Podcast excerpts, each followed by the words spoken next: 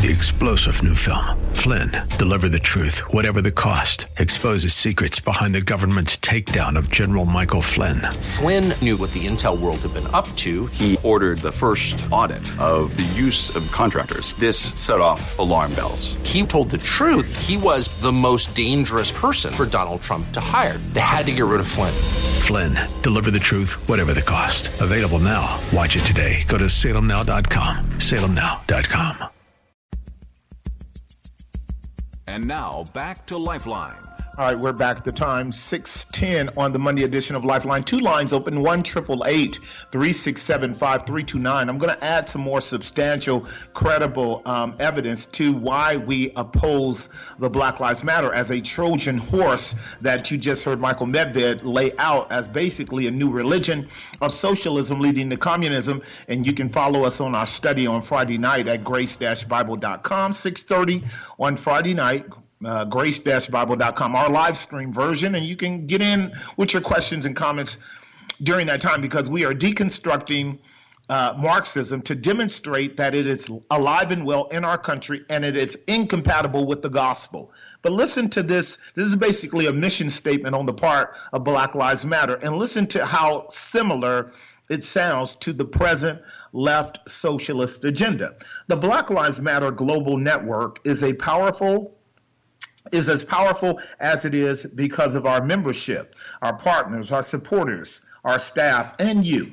Our continued commitment to liberation, there's the word, liberation for all black people means we are continuing the work of our ancestors and fighting for our collective freedom because it is our duty. Every day we recommit to healing ourselves and each other and to co-creating alongside comrades. There's your there's your there's your there's your your dog whistle, allies, dog whistle, and a family and family a culture where each person feels seen, heard, and supported. We acknowledge, respect, and celebrate differences and commonalities. We work vigorously for freedom and justice for Black people and, by extension, all people. We intentionally build and nurture a beloved community that is bonded together through a beautiful struggle that is restorative and not depleting. We are unapologetically black in our positioning and affirming that Black Lives Matter, we need to we need not qualify our position. You really do. To love and desire freedom and justice for ourselves is a prerequisite for wanting the same for others. We we completely disagree with that assumption. But listen to this. We see ourselves as part of the global black family, and we are aware of the different ways we are impacted or privileged as black people who exist in different parts of the world. We are guided by the fact that all black lives matter, all black lives matter, regardless of the actual or perceived sexual identity. Now, watch how it turns.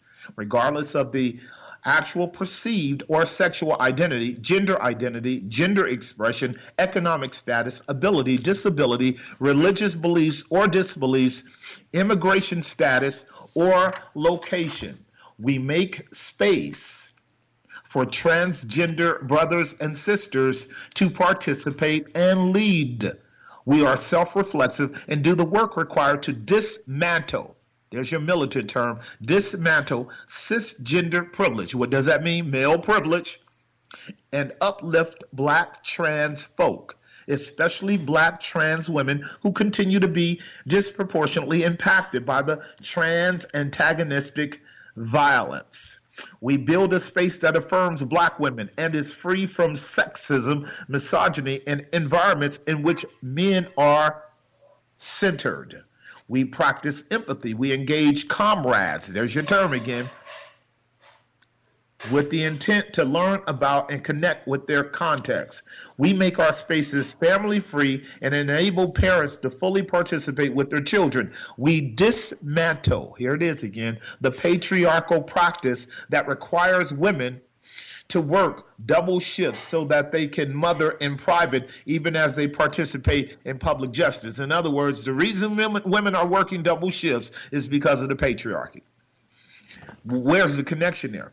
We disrupt the Western prescribed nuclear family structure. We disrupt the Western prescribed nuclear family structure required by supporting each other as extended families and villages. There's Hillary Clinton right there that collectively care for one another, especially our children, to the degree that mothers, parents, and children are comfortable. You notice the absence of males, the absence of men, cisgendered men. You notice the absence there? So it's not really that black men lives matter. It's just that black lives matter. Men are a tool, but the goal really is exactly as we have stated an anti patriarchal, anti biblical model of governance. And so I state before I go to the phone lines if you advocate this, you do not have a biblical worldview. If you advocate this, you advocate poverty. You advocate an anti thriving cultural life. Now, the goal of this system, because people ask me, how is it if communism has so drastically failed in, uh, in, in Russia and in China that they want to do it again? Because they're under a strong delusion that you can actually have a thriving world that operates contrary to the God who set up the parameters for a thriving world. And the reason we know it won't thrive is because uh, welfare didn't thrive for black people.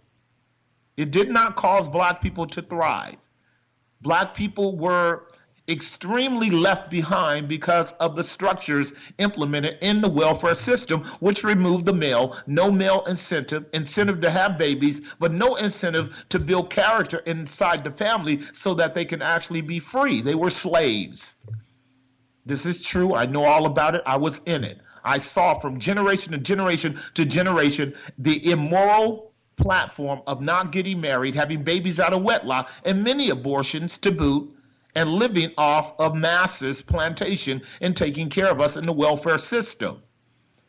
And this is exactly what Marx wants to create as a global agenda. If you follow the Marxist communist communist manifesto all the way through, he wants to take away all your property. He wants to take away every kind of private industry, and he wants it all to be run by the state. And he will take care of you. You got to work, but you don't keep your own check. You got to work, but you don't own your own house, own your own car, own your own business. Please believe me, that's where this is going if socialists get in, and we are already operating out of that socialist paradigm.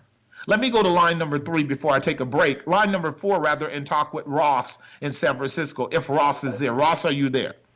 Let me go to line number three before I take a break. Yeah. Line number four, rather. Yeah, can you uh, cut your phone down? If Ross is there, Ross, are you there? Uh, yes. Your phone down, brother? Yes, I'm here. All right, what's going on? Yes. Yeah, uh, thanks for taking my call. Yeah, I just wanted to be brief and uh, get back to the issue of get back to the issue of police killing killing black men. Mm-hmm. Po- police killing black men. Mm-hmm. See now, I can know, talk with you, that, but you got to cut your radio down yeah, because I the feedback is killing. That because I, I, I, I had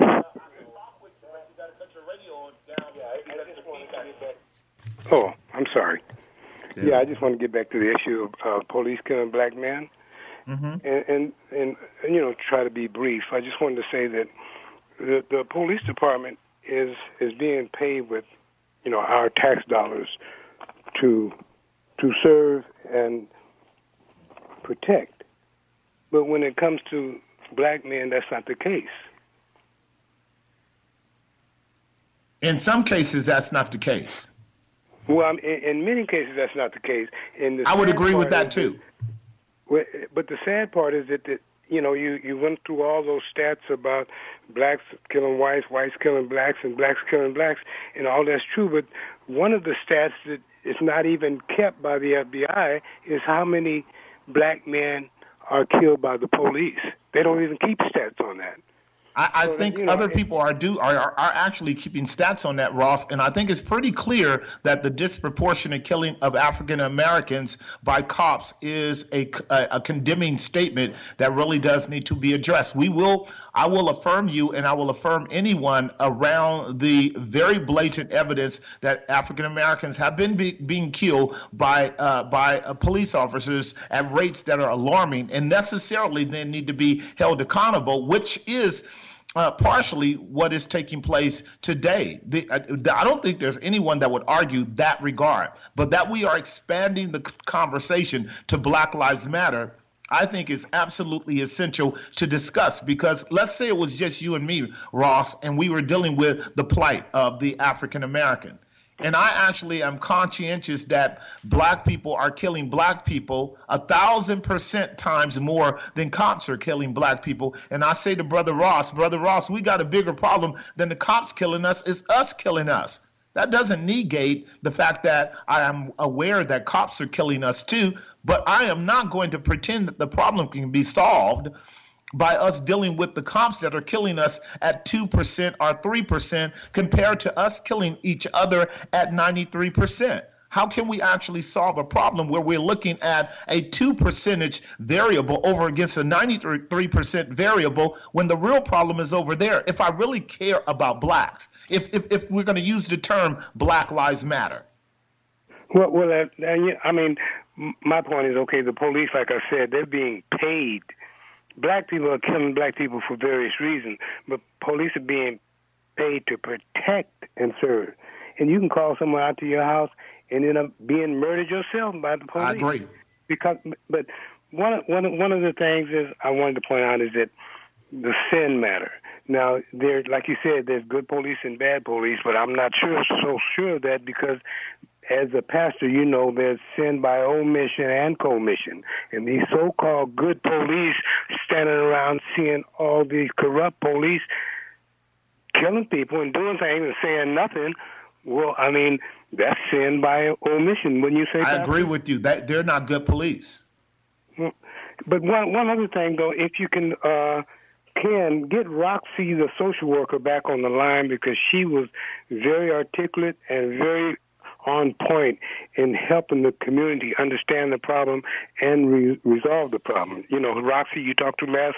Uh, yeah, she's a, she's a member. She's a member of our church. I don't actually happen to agree with her premise, though.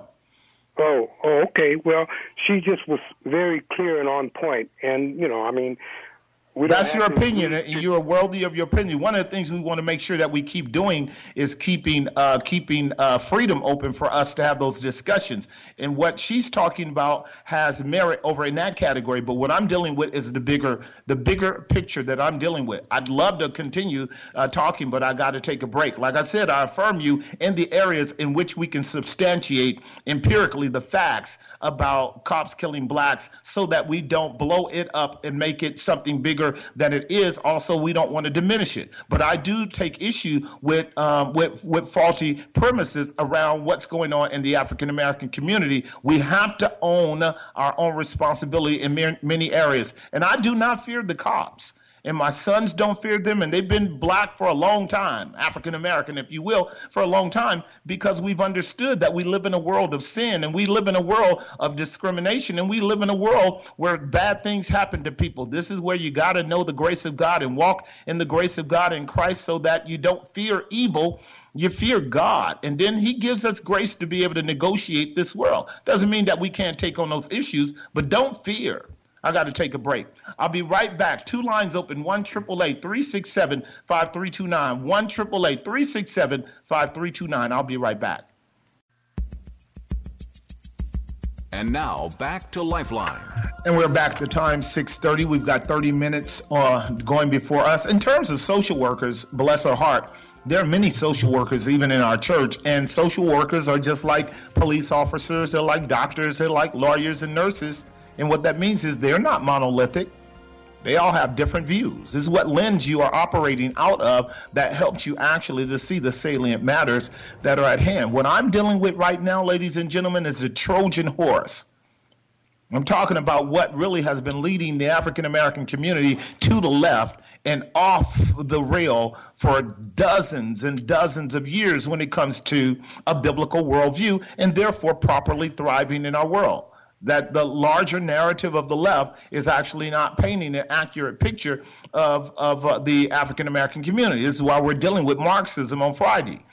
Uh, one of the fallacies is that black folks are just having problems all over the nation, like we haven't thrived, like we haven't succeeded, like we haven't grown, and we haven't prospered. That is a false narrative as well. We have prospered significantly, and we are accountable for that prosperity. We need to actually do a better job, as a lot of African Americans are being honest about, of, of self. Um, self reflection and admitting and owning our own problems instead of becoming victims. That's part of the false narrative of the neo Marxist agenda. The solution does not come from victimization or trauma or anything else. This comes from a self analysis of where we are and by the grace of God, learning how to move up out of bad patterns of life in order to experience a thriving, a thriving, identity, a thriving life. And that will require repentance and faith in Jesus Christ and obedience to the Word of God. If we don't obey the Word, it doesn't matter what policies come down in Washington, it's going to be all bad.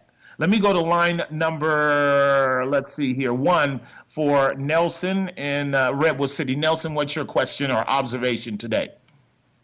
Hey, I, I do actually agree with you about the extremism of the left. And when you were reading um, that, um, I think I don't, I don't know Michael Medved. I, I got issues with him bringing up. Anyways, I'm, I'm gonna stay on track.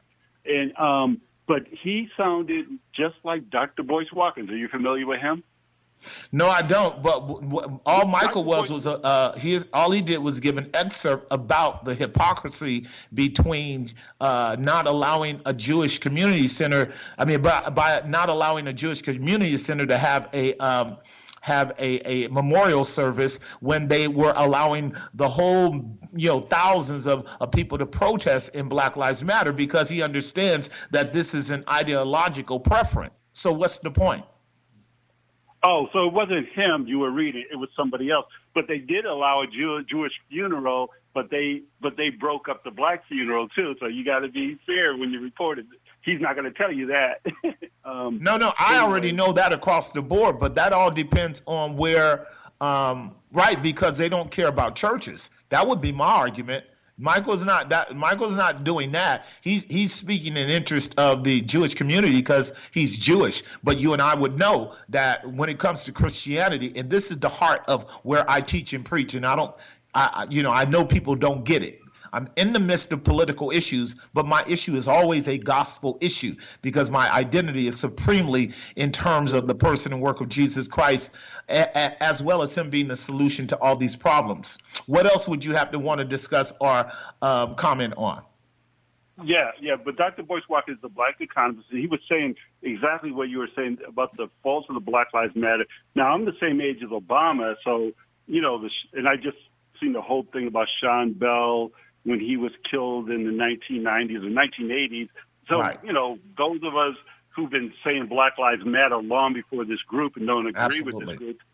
And, and um, um, what was I going to say? Oh man! but um, I, I did read, I did listen to this author from Princeton, um, Professor Thomas Leonard, economics professor. He wrote a book about the um, the progressives in the you know early 1900s, um, you know like Woodrow Wilson, but it's not. Yeah, Wilson, yeah, yeah. Can, and his book is called Illiberal Reformers, and the problem is the people who are progressive they think they know what's best for um, certain people, and they um, they patronize them. And they they really don't think um, those people can rise above unless they um, do these things for them.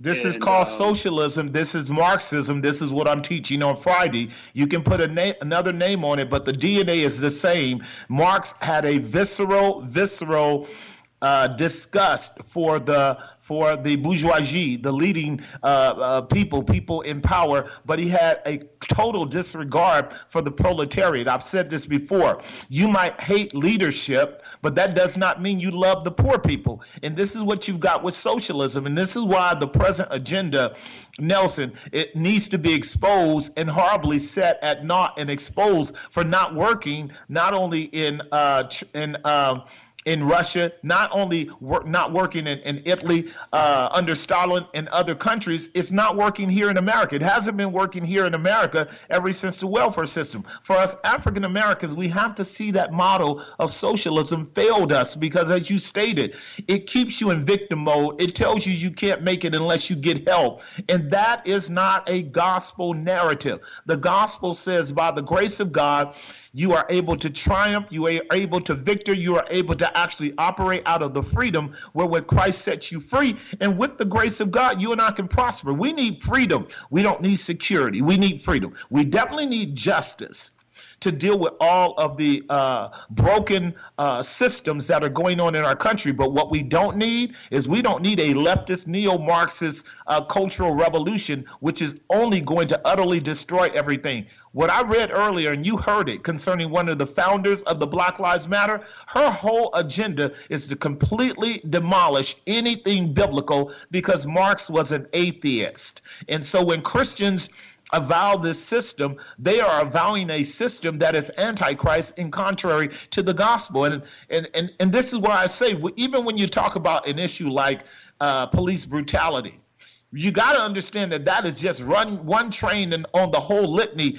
of, of, of cabooses connected to that train, to that system by which if you embrace one, you end up necessarily embracing the other and the other and the other. And this is why at present, not only have we now had to embrace, you know, the revolution of of uh, blackness, but now we're embracing the revolution of gayness and, and embracing the revolution of of transness. It's all coming, and it's going to be a glaring opposition to a biblical worldview. And this is going to expose a lot of Christians for not being biblical Christians in their thinking, in their ethics, and in their praxis. I'll give you the last word before I let you go.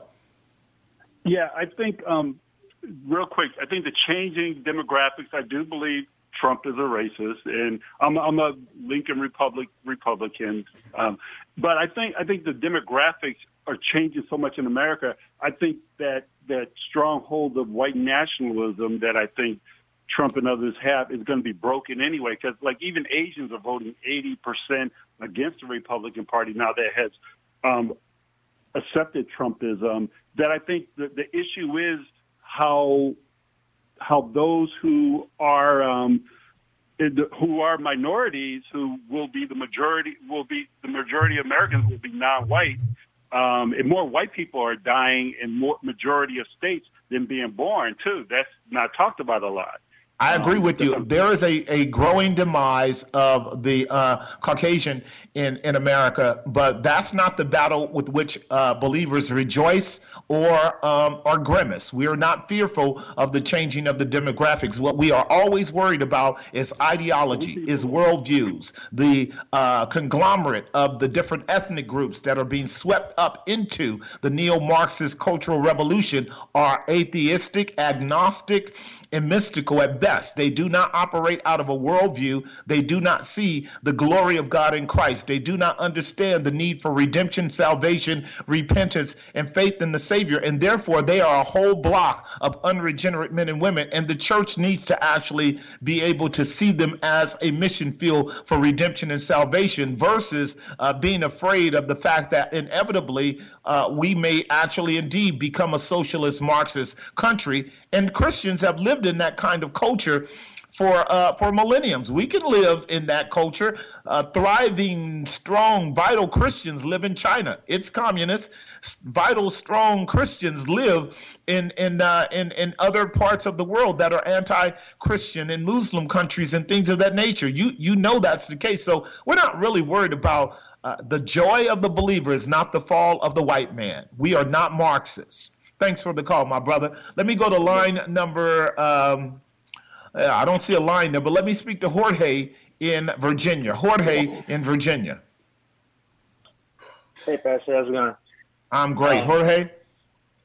Okay, I, so I got a question. So it has to do with this. It has, doesn't have to do with it. I'll, I'll go into how I led to this uh, led to this question, but you know, we got so many things going on and just observing everything that's going on. Everyone has so many uh, strong opinions on uh, sure.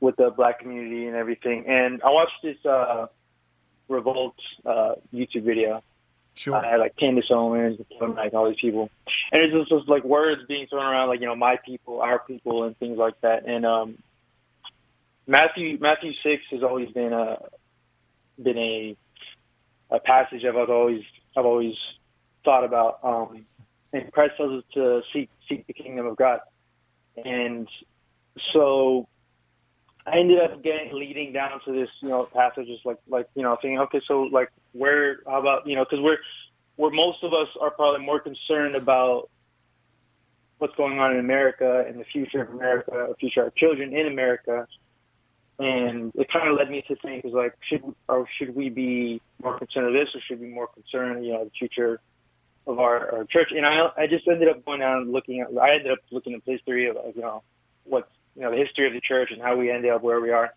Mm-hmm. And I found myself across um, asking the question because uh, on John 17 is a uh, Christ said, uh, "I do not ask for these only, but also for the, those who believe in me through their word, that they may all be one, just as you, Father, are in me, that in you." And my question is, did, did Christ mean that literally? Did did he did he mean that literally for all of us to be one um, you know, to, to, to seek the kingdom of God, or you know, is, is it because I think we're in this American culture of just like we we live our lives, we have our faith, and then we kind of just go on with our lives. But are we, as a church, supposed to all like come together and we're supposed to put put an effort into that? That's my question.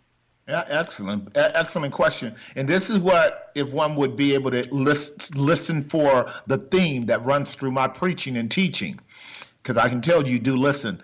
Uh, the theme that comes through my preaching and teaching is always the exaltation of the person and work of Jesus Christ. Now, when he talks about oneness, he's not talking about uniformity, Jorge, meaning that we all have to dress alike, all have to act alike, or all have to express our Christian faith in a kind of wooden uniformed fashion. But Jesus should be the priority of our life. The gospel should be the primary message that we communicate um, as we live in the world, because he said it in John 17 don't take them out of the world, but keep them in the world. We should be kept by the power of God through faith so that what people know most about us, Jorge, is that we are absolutely lovers of Christ, lovers of the Word of God, and committed to the Bible as our uh, framework for, uh, for, for faith and, and living. And, and if the church were operating out of that, then here's what would be going on in America if the church were really operating out of a Christocentric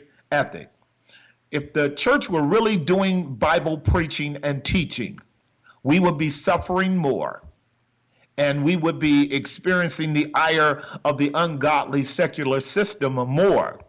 The leftists who are uh, antagonistic to a biblical worldview, which I am warning against now, if they take over, the battle will move from the group that they have sucked up into their intersectional uh, uh, uh tribe to opposing everything that would be discriminatory towards how this world works. See, here's the challenge, Jorge.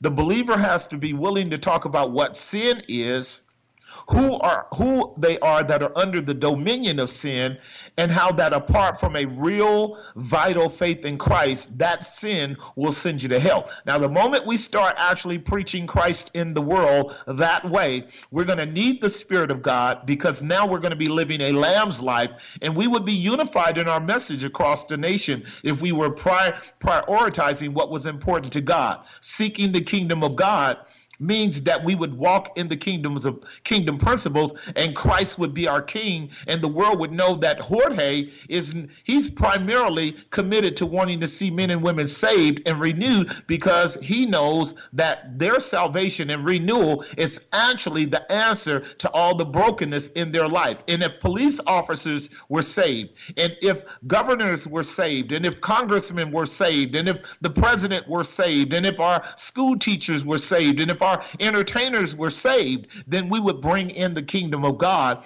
and we wouldn't have to go through these constant failed systems of politics that basically doesn't have the answer. And that's really what that text is meaning for you and me. But ultimately, the kingdom will come in full orbed power and manifestation when Jesus comes. Listen, thank you for the call, young brother, all the way from Norfolk, Virginia. Got to take a break. When I come back, I'll close out with you, James, from the Bay. We'll be right back. And now back to Lifeline. All right.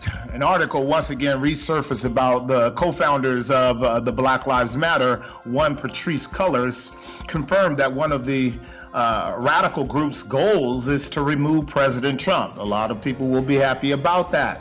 But they were often also asked, "What are your what are your ideological views?" And and Cullors, having been asked that, she says, "We actually do have," and she they're leaders of the Black Lives Movement uh, Black Lives Matter movement. We we really do have an ideological framework. She said, "I myself and Alicia, in particular, are trained organizers." We are trained Marxists, she added. We are super versed on sort of ideological theories in what we believe section of in what we believe in the what we believe section of the official Black Lives Matter site. You can find it for yourself. The organization calls for the national defunding of police. That's one that goes to Ross's issue, and for the disruption of the nuclear family. That goes to my issue. The disruption of the nuclear family started with welfare we call for an end of the systemic racism that allows the culture of corruption to go unchecked and our lives to be taken. The site reads We call for a national defunding of police. We demand investment in our communities and the resources to ensure black people not only survive, but thrive. If you're with us and your name is on the petition right now, help us spread the word. We disrupt the Western prescribed nuclear family structure requirements by supporting each other as extended families and villages. This is what she said. We foster queer affirming networks. When we gather, we do so with the intention of freeing ourselves from the tight grip of heteronormative thinking, from the tight grip of heteronormative thinking, or rather, the belief that all in the world are heterosexual unless he, she, they disclose otherwise. And so it's very clear that their agenda is anti biblical. And all I'm saying is you can ride the Trojan horse against police, but you're going to have to continue riding it against the whole system that ultimately is a system that requires the end of a biblical worldview, and it's already happening. Let me see here. How can I do this? Let me uh, let me go to uh, line number. I don't know what line it is. James from the Bay. We'll got, we got a few minutes left. James, are you there? Yeah, yeah. How's it going, Jess? I'm great, mm-hmm. man. What's your thoughts as we get ready to wind it down? You know what I thought was interesting as I was listening to you, listening to you. Did you realize that there's two different organizations, the Black Life Matters, and there's a Life Black Life Matters and the Black Lives Matters. I didn't, you know, I was wondering which one came first. I don't know if you were aware of that or not, but it was pretty interesting when I was looking them up. I was researching, and they're two totally different organizations. Right. The first yeah. one is Black Life Matters. Right. Oh, Black Life Matters. Right. Okay. But the, the second one is Black Lives Matter. Okay and I didn't realize that. So you got you got to always read and pay attention around there. It, but which one has been around the longest?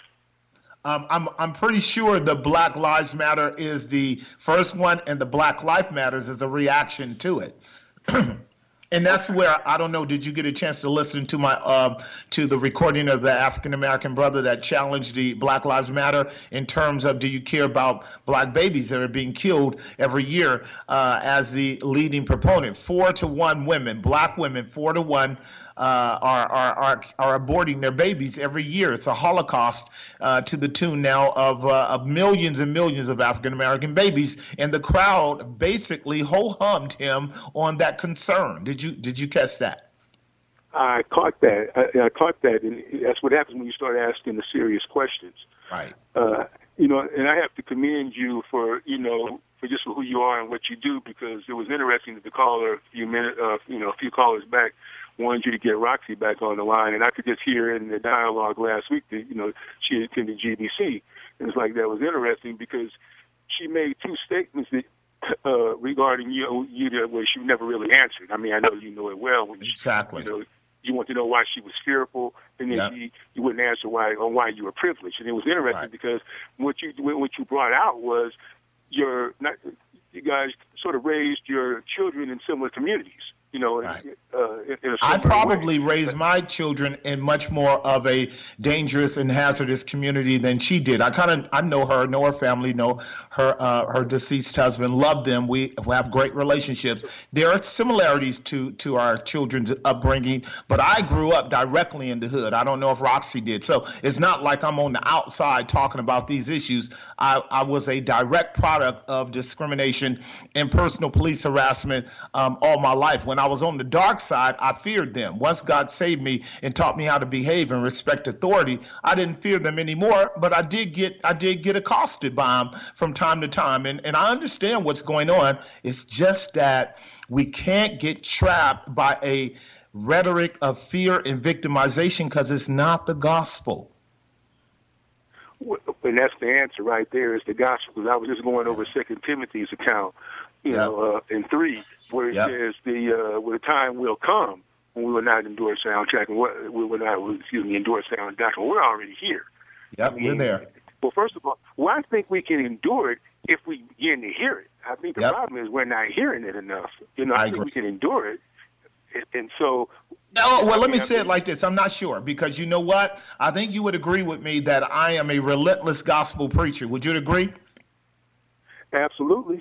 Right. Okay. So here's what I want to say because I know we only got about a minute to go, and I have to reflect, uh, brother James, on the preaching ministry that I've engaged in, and God has opened that door publicly for me to preach. I challenge other preachers. You know that. I challenge a lot of our local preachers to actually preach Christ, and I've warned about preaching pragmatism and preaching emotionalism and, and preaching moralism. I warn about peripheral doctrinal issues that don't have their roots in the dynamic of the person of Christ to not only save us, but I've seen over the last 20 years of war- warning about a form of godliness denying the power thereof, how the how that folks are still drifting, drifting, drifting, drifting, drifting, drifting away. Even under the preaching that I do, people are still operating out of a disconnect between the authority uh, and vision of scripture and the influences of cultural ideology. It's still happening, notwithstanding good preaching taking place in the marketplace. We're on the radio. You know that. It's not like I'm doing it in the corner. Um, and we are still seeing the trends. But this is why God calls for all of us, you, me, and everybody else, to stand upon the wall and to warn my people from me, to warn the people from collapsing into apostasy, from compromising, from abandoning the message of the gospel, from taking on another identity altogether. Warn them from me because first they go to sleep, then they go away. And that's what we're dealing with today apostasy in the church. We need to be honest about that as well and to be prayerful. Hey, join me on Friday, 630 gracebible.com. Big conversation around these things. Until next time, you are out on Christ.